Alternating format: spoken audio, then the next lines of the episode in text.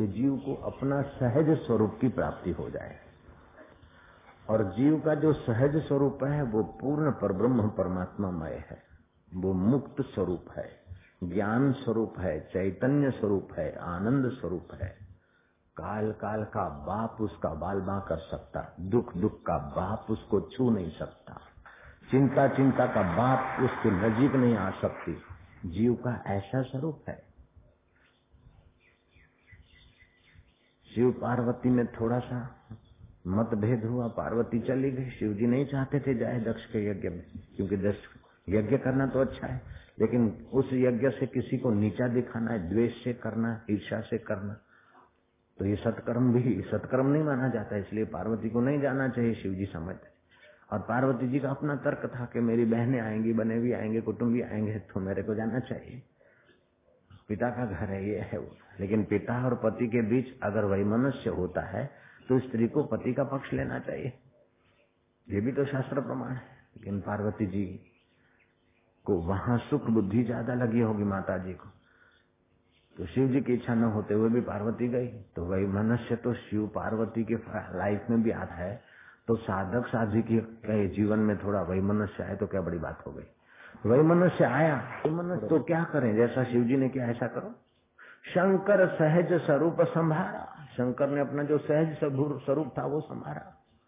मैं पति हूँ, ये पत्नी है, ये सहज स्वरूप नहीं है। ये संयोग वाला स्वरूप है। मैं सेठ हूँ, ये नौकर है, ये सहज स्वरूप नहीं है। मैं स्त्री हूँ और ये मेरा पति, ये सहज स्वरूप नहीं, बनाया हुआ है। संबंध जोड़ा हुआ है। और जोड़े हुए में खटपट होना होना होना है। चाहे शिव जी जैसी समाधि कर दो और ज्ञानी बन जाओ। शिव जी का ब्रह्म ज्ञान कोई नहीं। तुम्हारे, हमारे से कोई कच्चा था क्या? अरे, हमारे, तुम्हारे से अनंत गुना पक्का है शिव जी का ब्रह्म ज्ञान। शिव जी की समाधि तुम्हारे, हमारे से बहुत ऊँची है। फिर भी शिव जी के फैमिली लाइफ में अगर ऐसा शास्त्रों ने कितना तटस्थता से वर्णन किया उनकी महिमा भी बताई और उनके घर में जो गड़बड़ी है, वो भी। व्यास जी जैसे महापुरुषों ने हमारी उन्नति के लिए खोल कर रखती अगर शिव जी शिव जी के यहाँ वही मनुष्य हो सकता है तो तुम्हारे व्यवहार में या तुम्हारे फैमिली में कभी थोड़ा हो तो तुम क्या करो? जैसे शिव जी ने क्या, ऐसा करो। शंकर सहज स्वरूप संहारा, लागी समाधि अखंड अपारा। वो मेरा जो सहज स्वरूप है, उसमें न पार्वती मेरी है, न मैं पार्वती का हूँ। मैं चैतन्य, आकाश रूप चैतन्य ब्रह्म हूँ संसार तो ऐसे ही होता रहता है। माया में तो गड़बड़ी होती ही रहती बस, समाधि हो गई। और पार्वती को रियलाइज़ भी हुआ बाद में। और वो भी इतनी पतिव्रता की ऐसे तन को क्या रखूँ? मुख्य, मुझे अगर दाक्षिणायनी कह देंगे तो मैं क्या मुँह दिखाऊँगी? दक्ष की पुत्री कह देंगे तो मैं ऐसे पिता की पुत्री होनी करती हूँ। योग अग्नि से अपने शरीर को अर्पित कर दिया और फिर दूसरा शरीर धारण किया और तपस्या किया फिर शिव जी को वरी तो प्रॉब्लम तो आएँगे, लेकिन प्रॉब्लम के साथ तुम अपना प्रॉब्लम बढ़ा दोगे तो प्रॉब्लम मुसीबत तुम्हारे पर हावी हो जाएगी। मुसीबत तुम पर हावी हो, ऐसा अगर तुम्हारा स्वभाव तुम बनाए रखोगे तो आप कृपा करके दीक्षा मत लीजिए, नहीं तो मेरी इज़्ज़त का सवाल है कि असाराम बापू का चेला है यहाँ, वहाँ, स्वर्ग में, वैकुंठ में, कहीं भी ब्रह्मलोक में, जहाँ भी तुम जाओगे। न्यूगरे जैसे जाते हैं, जिस जन्मों में जाते जाए, लेकिन लीलासा बापू का प्रसाद मैंने बांटा वो आदमी कहीं जमपुरी में जाए अथवा कहीं स्वर्ग में लालची होके बैठ जाए तो फिर इज़्ज़त का सवाल है। दुख विघ्न बाधा आ जाए, आप समझो ठीक है। ये पैरों को चलने की चीज़ है। दुखों का प्रभाव घट जाएगा, बाधाओं का प्रभाव घट जाएगा, आपका प्रभाव बढ़ जाएगा। सुख आ जाए तो उसमें आसक्त मत हो। ये रहने वाला नहीं, उसका सदुपयोग करो। तो सुख भी तुम्हारे लिए साधना बन जाएगा, दुख भी साधना बन जाएगा, और जो साधन बन जाता है तो बांधता नहीं है, मुक्त करता है। जो चीज़ साधन बन जाएगी वो बांधेगी नहीं, मुक्त करेगी। और जो चीज़ भोग बन जाएगी वो मुक्ति से रोकेगी, बाँध देगी। मैं गुरु मंत्र आपको दूँगा, ध्यान की विधि बताऊँगा। कौन से मंत्र से कहाँ कहाँ कैसा प्रभाव पड़ता है, उस बात को भारतीय संस्कृति बहुत अच्छी तरह से जानती। और मेरे पास ऐसा थोड़ा बहुत प्रभु कृपा है, गुरु कृपा। वो तो दूँगा, लेकिन उसके साथ जितना दवाई ज़रूरी है, उतना पथ्य भी ज़रूरी है। या बेटा, सीताराम सीताराम करियो, दूध और फल पे रहियो। लेकिन उसको दूध मिलेगा कि नहीं, फल मिलेगा कि नहीं, वो भी तो ख्याल करके मुझे बोलना पड़ेगा।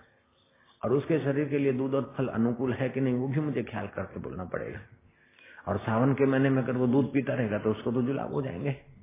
तो मुझे कहना पड़ेगा कि दूध और फल तेरे को अनुकूल पड़ता है, तू ले सकता है तो लेना, लेकिन सावन के महीने में दूध ठीक नहीं, और भादो के महीने में दही ठीक नहीं तो मैंने उसको पथ्य ठीक से बता दिया। अब वो लेता रहे तो उसकी ज़िम्मेदारी है, और नहीं बता पाता हूँ तो मेरी ज़िम्मेदारी है।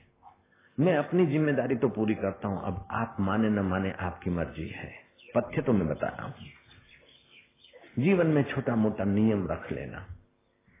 इतनी माला तो करके ही भोजन करूँगा। और सुख दुख आ जाए तो अब पहले जैसा बेवकूफ़ी से उसमें कूद नहीं पड़ूँगा। किसी बात से सुख बड़ा मज़ा आया, तुरंत सावधान हो जाओ, ये मज़ा आया। व्यक्ति से आया तो व्यक्ति की दास्ता है। वस्तु से आया तो वस्तु की गुलामी हो जाएगी। परिस्थिति से आया तो परिस्थिति की गुलामी हो जाएगी। परिस्थिति, वस्तु, व्यक्ति निमित्त बना, मज़ा तो मुझे आत्मा से आया। आत्मा की स्मृति करके उस निमित्त मज़ा को छोड़कर असली मज़ा का स्मरण करना तो निमित्त मज़ा का बंधन छूट जाएगा और असली मज़ा के द्वार तुम पहुँचने लग जाओगे। केवल सावधानी, सारा दिन तुम साधना करो भाई। चौबीसों घंटा तुम्हारी साधना। साधना कोई ऐसा नहीं कि वॉशरूम है बाथरूम है, तुम गए। जब तभी नहा धो के, फ्रेश होके आ गए, फिर गंदे हो गए। जब तभी कुछ लगा, गर्मी वर्मी या नहाने की ज़रूरत, नहा धो के फ्रेश होके आ गए। साधना बाथरूम का काम नहीं, साधना तो तुम्हारे को साध्य से मिलने के लिए है। तुते फिरते चालू व्यवहार में तुम सावधान रहो। चालू व्यवहार में तुम सावधान रहोगे तो साधना हो जाएगी। चालू व्यवहार में सावधान रहोगे तो साधना आराम से, साधना के समय मन आराम से लगेगा। अच्छी तरह लगेगा। चालू व्यवहार में असावधानी तो फिर साधन भजन में भी असावधानी हो जाएगी, झोंके खाओगे। मन इधर उधर जाएगा। वर्षों बीत गए, क्या करे? महाराज, में बाईस साल का था, अठारह साल का था टोपन दास और साठ साल का हो गया। पूजा पाठ तो करता है। औरों की अपेक्षा तो धन्यवाद है साई टोपन दास से टोपन को। लेकिन बहू आई है, बहू कहती है कि पूछता है आती थी सेठ टोपन दास आए? टोपन दास तो पूजा के रूम में बैठा है। और बहू अभी अभी उसको दे आइए, दिया अभी अभी दे आइए फूल। और टोपनदास दस बजे के बाद ही बता पूजा के रूम से। और बहू रानी कहती है कि वो टोपन दास पेढ़ी पे गए हैं। अभी तो सूर्योदय हो रहा है। टोपन दास परेशान हुए कि क्यों झूठ बोलती है? बहु झूठ नहीं बोल रही जट बहु सत्य बोल रही, क्योंकि टोपनदास पूजा के रूम में तो शरीर रख रहा है, लेकिन वहाँ अपने दुकान पर पेढ़ी पर ही मन उसका पहुँचा। दूसरी बार आया, आदमी पूछा टोपनदास आए? बोले, अपनी बहू को डांट रहे हैं। अभी उनको फुर्सत नहीं है। टोपनदास परेशान हुए। मैंने तो अभी होठ भी खोले नहीं। इस मूर्ख को कौन समझाए? अठारह दिन तो हुए शादी करके आई। थोड़ी देर में तीसरा आदमी आया। टोपनदास आए बोले, नहीं, वो जूता सिलाने गए। कल जूता सिलाने में मुची ने दो रुपए ले लिए, आठ आने का काम था, लेकिन साथ में संबंधी था तो दो दे दिए। अब वो डेढ़ रुपया वापस कैसे लाए? उस प्लानिंग में बच्चों के जूते हैं और सिला रहे हैं। तो पंडास हैरान हो गया कि बच्चों के जूते ले गया हूँ और सिला रहा हूँ। इसको पता है दस बजे के बाद ही निकलता हूँ। और अभी तो आठ भी नहीं बज रहे। हद हो गई। अब तो पन्नास पूजा के रूम में होते हुए भी, साधन में होते हुए भी, असाधन में पहुँच गए। मंदिर में होते हुए भी खटपट में पहुँच गए, मोची के यहाँ पहुँच गए, बहू के यहाँ पहुँच गए, गड़बड़ी में पहुँच गए। सावधान होना चाहिए कि ऐसा बोलते चलो, जब दस बजेंगे देखा जाएगा, अभी का काम अभी पूरा करो। दस बजे बड़ी मुश्किल से और बाहर है तो पंद्रह हेडाच हेडाच छोरी तुझो नालो छा। मुझे नालो जसोता तेरी उम्र कितनी हुई? बोले, ससरा जी, मेरी उम्र का तो कोई पार नहीं। तू बुढ़ी हो गई, अस्सी साल की, सौ साल की। बोले, नहीं नहीं, मेरी उम्र का तो कोई अंत ही नहीं है। भगवान कृष्ण ने मैं थी राम जी आए हैं। बारह बार तब भी मैं थी। कृष्ण जी आ गए सोलह बार तब भी मैं थी और उसके पहले भी मैं थी।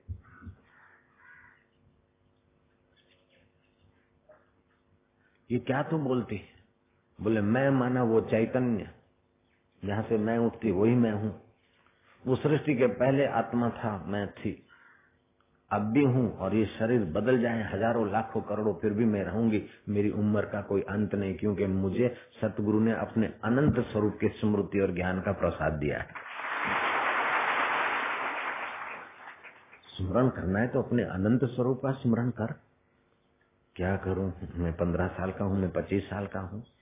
आनंदमयी माँ से पूछा गया। चौसठ में उनकी जन्म जयंती मना रहे थे अहमदाबाद में भोला भाई पार्क, गीता मंदिर रोड। तो माँ संत है, जितना देर ज़्यादा बोले उतना तो ऐसा कोई प्रश्न रखे कि माँ बोलती ही रहे। माँ सीधा सत्संग नहीं करती थी, प्रश्न उत्तर के बहाने सत्संग करती थी। तो ढूंढ ढूंढ के किसी बुद्धिमान ने, रिटायर्ड पोस्ट मास्टर था और अच्छा सत्संगी था, वो मेरे से भी मिला। उसने सवाल किया कि माँ, तुम घर से, जन्म से लेकर अभी तक तुमको जो अनुभव हुए वो सब का सब हमारे को सुनने की इच्छा है, कृपा करके। तुम्हारा जन्म हुआ तभी से लेकर अभी तक का जो घटनाएँ घटी, साधन की ये, वो सब बताई उन्होंने सोचा कि माँ दो तीन घंटे तो बोलेगी। माँ ने एक ही झटके में उत्तर दे दिया। मेरा कभी जन्म ही नहीं हुआ है। मेरा कभी जन्म ही नहीं हुआ। जब से जन्मी थी, मेरा कभी जन्म ही नहीं हुआ था। हम लोग धोखा खा जाते हैं कि मेरा जन्म हुआ। मेरे पिता ने मुझे ये दिया, मैं स्कूल में ये किया, मैंने फलाना वो किया वो किया। वो किया, ये किया, जब बोलते हो तभी भी भीतर से समझो कि ये ये बेवफाई से बोलता हूँ, अपने साथ में वफादार नहीं हूँ। इस देह के साथ वफादारी की बेवकूफ़ी कर रहा हूँ। ये व्यवहार की कल्पना में सुना रहा हूँ। वास्तव में मेरा जन्म नहीं, मेरा बुढ़ापा नहीं, मुझे रोग नहीं छू सकता। मैं सत्य चित आनंद स्वरूप, आत्मा परमात्मा का सनातन स्वरूप बार बार चिंतन करोगे तभी तो प्रॉब्लम के समय याद करोगे। कहा तो मंसूर शूली लग रही। मंसूर कहता है शूरी मुझे नहीं लग सकती अनलहक मैं खुद खुदा ब्रह्म हूँ। शूली चढ़ाने वालों ने कहा, अभी भी हम तुम्हें मृत्युदंड से मुक्त कर सकते अभी भी तुम्हारे सारे जुर्माने तुम्हें सारे तुम्हारे ऊपर जो है तो तोहमत वो हम माफ़ कर सकते खाली ऐसा कह दो, अनहक खुदा है, ईश्वर है नहीं है। और मैं ही आत्मा हूँ, खुदा हूँ, ऐसा मत कहो। बोले, मैं ये झूठ नहीं बोल सकता हूँ। शर्मद की कहानी भी ऐसी आती। इमाम ने बहकाया, लोगों ने बहकाया औरंगज़ेब को कि एक शर्मद ऐसा फकीर है कि नमाज़ पढ़ने नहीं आता। दूसरे सब मानते हैं, ये सब घूमता रहता है जहाँ तक। शाही आदेश हुआ कि शर्मद को नमाज़ पढ़ने आना होगा, जुम्मा के दिन जहाँ पना नमाज़ पढ़ेंगे, वहाँ पढ़ने आना होगा। और जहाँ पना नमाज़ पढ़ रहे हैं, शर्मद भी आए। जू से जिदा किया, झुके। तो शर्मद ने कहा, इमाम का खुदा मेरे पेरे तल्लो है। इमाम का खुदा मेरे पेरे तल्लो है। मेरे पैरों के नीचे इमाम का खुदा है। नमाज़ पढ़ाने वाले का खुदा मेरे पैरों के नीचे है। अब तो क्या हाहाकार मच गया? दुष्ट सत्ता ने आदेश कर दिया कि शर्मत का सिर कटाया जाए साथियों ने, फकीरों ने पूछा, दूसरों ने कि आप ऐसा क्यों बोले? बोले, इमाम नमाज़ तो पढ़ रहा था, लेकिन इमाम के मन में क्या था कि एक खुदा ताला, लड़की बड़ी हो गई है, कुछ ऐसा कुछ दे दे, ऐसे ढंग से कुछ दे दे। धन ताकि मैं उसके हाथ रंग लू। तो इमाम का खुदा इमाम का प्रिय तो धन था, और धन कहाँ था? जहाँ मैं नमाज़ पढ़ रहा था, वहाँ धन गड़ा था। इमाम का खुदा मेरे पैरों तले था। भाषा एकदम फक्कर शाही की कही। अहंकारी लोग नहीं समझ पाए। शर्मत का सिर कटवाया जाएगा। शर्मत कहता है, मेरा सिर काटे, ऐसी कोई तलवार नहीं और ऐसा कोई व्यक्ति नहीं। और सिर काटा गया। सीढ़ियों से सिर। और वो शर्मत अनहक, अनलहक, मैं खुद खुद आत्मा हूँ। ऐसी अनुभूति उसके मुंडी से गुंजी गुंजी। आपकी साधना, आपका अनुभव, आपकी रग रग से खबर दे। फूली माई गोबर के छाने, थेपड़ियाँ थेपती थी। कोई चंडी माई थी, चुराती रहती थी। आखिर उनके अंदर तू तू मैं में हो गई। गाँव के मुखिया ने कहा, भाई, लिखा तो नहीं कि ये फूली बाई का ठेपड़ी है। गोबर का छाना, ये फूली बाई का है और ये इस चोर बाई का है। मैं कैसे न्याय करूँ? फूली बाई ने कहा, जिस जिस थेपड़ी से राम नाम की ध्वनि निकले, वो मेरी और जिससे राम नहीं निकले, वो इसकी। तो उसके घर जाँच की जिस माई के पास थेपड़ियाँ पड़ी थी। एक एक छाना कान पे लगाया और बारीके से सुना तो ध्वनि निकल रही। फूली बाई को गुरु मंत्र ऐसा तो रग रग में आ गया था और संकल्प का ऐसा सामर्थ्य आ गया कि थेपड़ी से राम नाम की ध्वनि निकल सकती तो तुम्हारे सोते सोते अथवा जगते जगते तुम्हारे चित्त से गुरु मंत्र की ध्वनि निकले, ये आशाराम आशा कर सकता है। टीरी नरेश के वहाँ अतिथि हुए थे राम तीर्थ टीरी गढ़वाल। अच्छा एकांत में, पहाड़ियों में राजा साहब का हवा खाने का बंगला रहा होगा, कुछ भी होगा। वहाँ राम तीर्थ रहे। सरदार पूर्ण सिंह उनकी सेवा में रहा। और एकाएक रात को घबराया। पूर्ण सिंह, आवाज़ आ रहा है, राम राम किया, ओम ओम की कभी। ये क्या है? बाहर निकला। तो आवाज़ कम सुनाई पड़ता। इधर उधर देखता है, आकाश में तारे टिमटिमारे अंधेरी रात है, सन्नाटा है।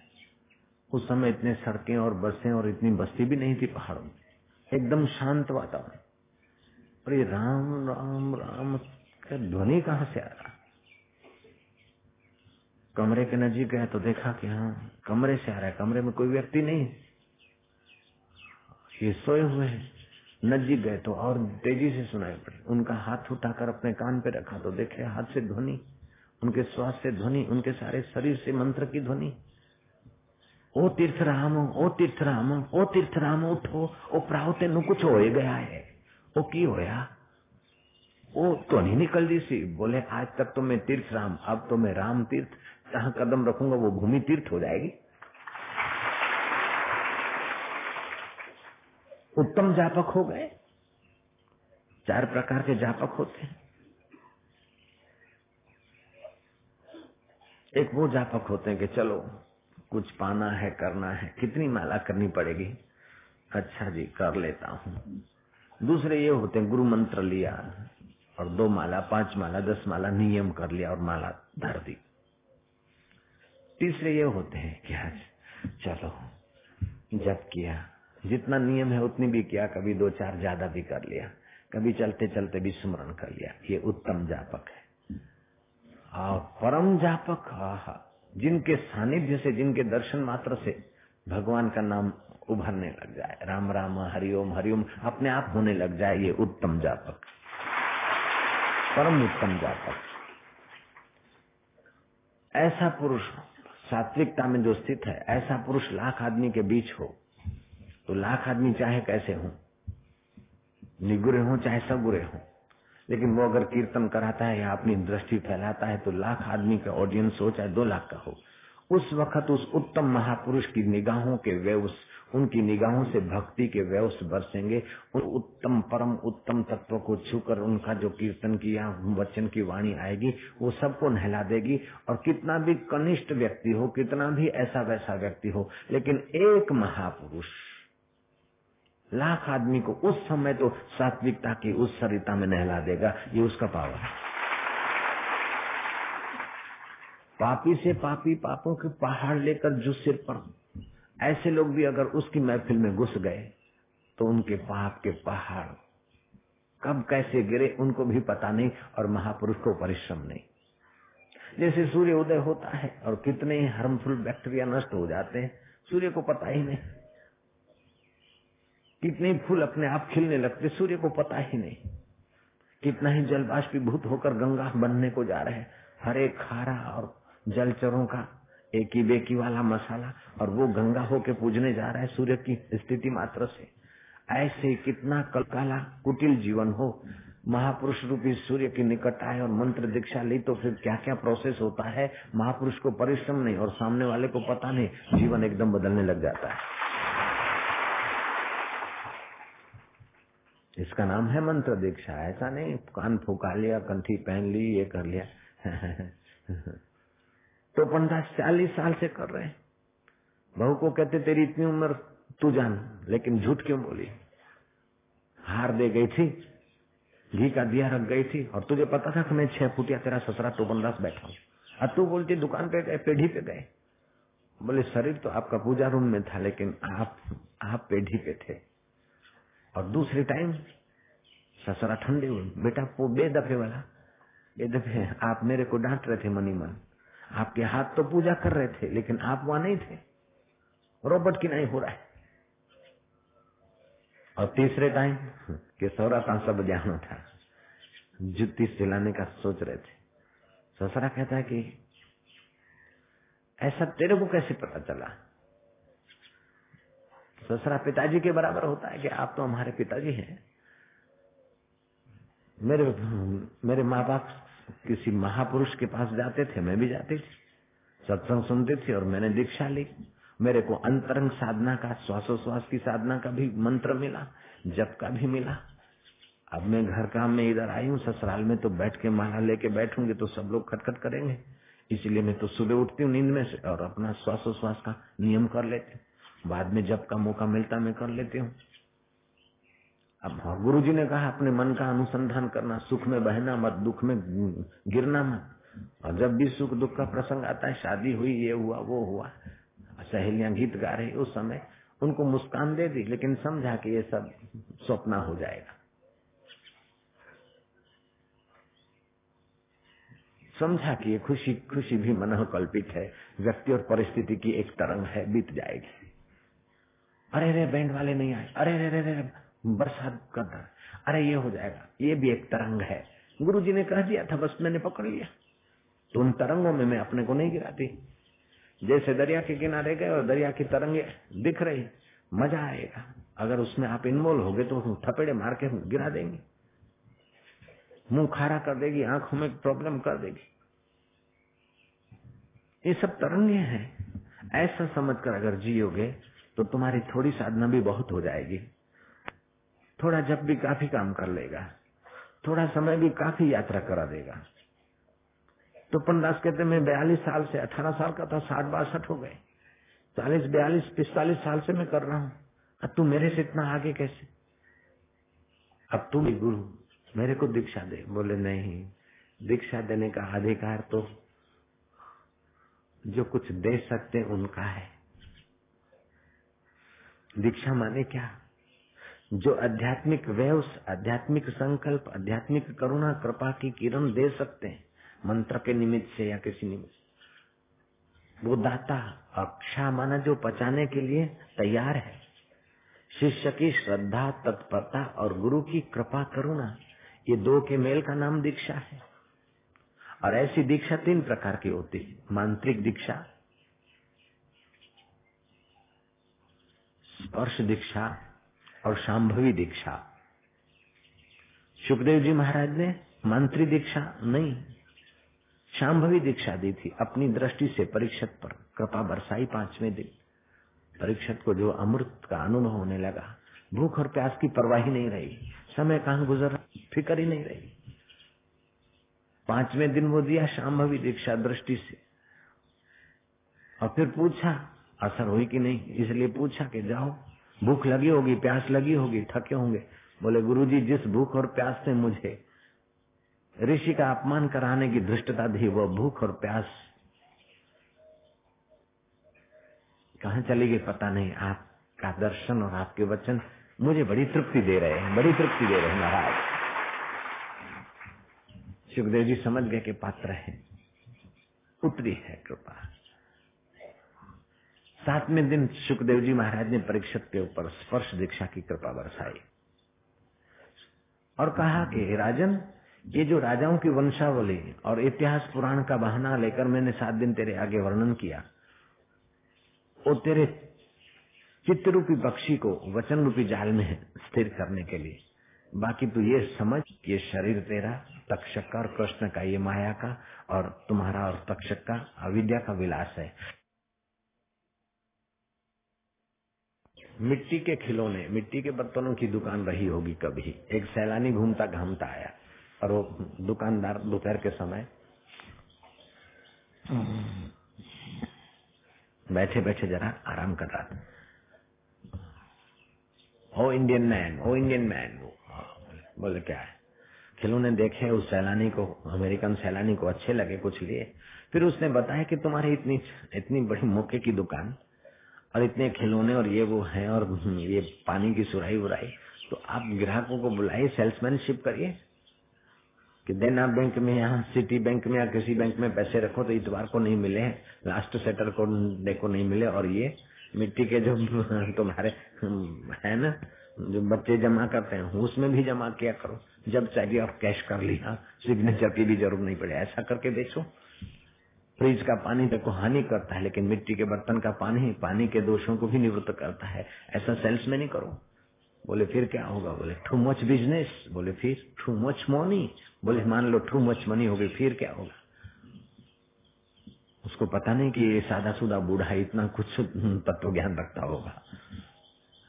बोले, फिर you come to America here is income tax problem so you come America जैसे और सेट लोग आ जाते हैं अमेरिका सेट कर लेते हैं। अमेरिका बोले, समझो अमेरिका आ गया, फिर क्या? ओ, वहाँ तुम एक दो प्लांट डालो। बिज़नेस करो, फैक्ट्री करो। टू मच डॉलर बोले, मान लो too much business too much dollar after दिन sir you buy one bungalow Switzerland Paris और one bungalow one boat house in Kashmir Kashmir में एक बोट हाउस ले लेना और स्विट्जरलैंड में अथवा पेरिस में एक बंगला ले लेना, फिर आराम की ज़िंदगी जीना।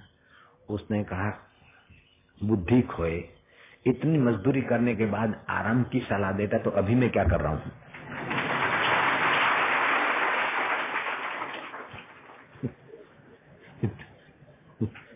इतने सारे प्रॉब्लम क्रिएट करके, फिर अगर आराम करना है तो मैं अभी क्या कर रहा हूँ यू से इतनी धमा चकड़ी में भी आराम करने की मुझे कला है तो फिर इतना सारा वस्तुएँ, इतना सारा ये टेंशन इकट्ठा करके आराम करूँगा? तो भाई भारतीय संस्कृति तो ये बताती कि तुम जहाँ हो, वहाँ तुम्हें राम में आराम पाने की कला सीख लेनी चाहिए। स्विट्जरलैंड में और पेरिस में बंगला हो जाए, कश्मीर में बोट हाउस हो जाए, बेटे की शादी, दुश्मन का सत्यानाश हो जाए, पत्नी अनुकूल हो जाए अरे सोक्रेटिस को याद करो उठते गाली, बैठते गाली, एक दिन तो ऐसा कि वो बर्तन धोने वाला गंदा पानी और सोक्रेटिस के ऊपर ढोल दिया। वो बोलती थी, जब देखो तत्व ज्ञान की किताब लेके पढ़ते हो, अगर किताब पढ़ने तो उन किताबों से शादी करते मूर्ख, मेरे से शादी क्यों किया? मेरे तरफ़ देखते नहीं। एक तो कुरूप और मैं इतनी सुंदर। वो बाहर से सुंदर थी और सोक्रेटिस भीतर से सुंदर था। अब भीतर के सौंदर्य की कीमत ज़्यादा होती है। एक बार तो ऐसी गुस्से हुई कि बर्तन धोने वाला जो झूठा पानी का तगड़ा था उठाकर सोक्रेटिस पर डोल दिया। सोक्रेटिस खिल खिला के हंसे दुख के भोगता नहीं हुए दुख के दृष्टा हो गए। परिस्थिति के प्रभाव में नहीं आए परिस्थिति के स्वामी हो गए। कि आज तक तो मेघ गरजता था। मैं सोचा गरजता मेघ बरस, बरसता नहीं लेकिन वर्षा ओ शाबाश थैंक यू वेरी मच कितना कितना तूने एयर कूलर कर दिया। एक तो बाहर से दुख है फिर दूसरा अपना हृदय दुखी करके तो बेवकूफ़ है। बाहर से चाहे कैसा दुख है लेकिन अपना हृदय दुख रहित बनाने की कला सीखना हो तो दीक्षा लेना, नहीं तो अभी भी आप जा सकते हैं। ज़ोर ज़बरदस्ती नहीं है। अभी भी आप जा सकते हो और मुझे उतना ही आनंद होगा जितना बैठने में। उतना ही आप जाएँगे, मुझे आनंद है। मुझे ऐसा नहीं होगा, हाय रे, हाय, दो, सौ दो सौ आदमी ही कम हो गए साधक, हाय रे। मुझे ऐसा दुख नहीं होता। मेरे पास होलसेल में ग्राहक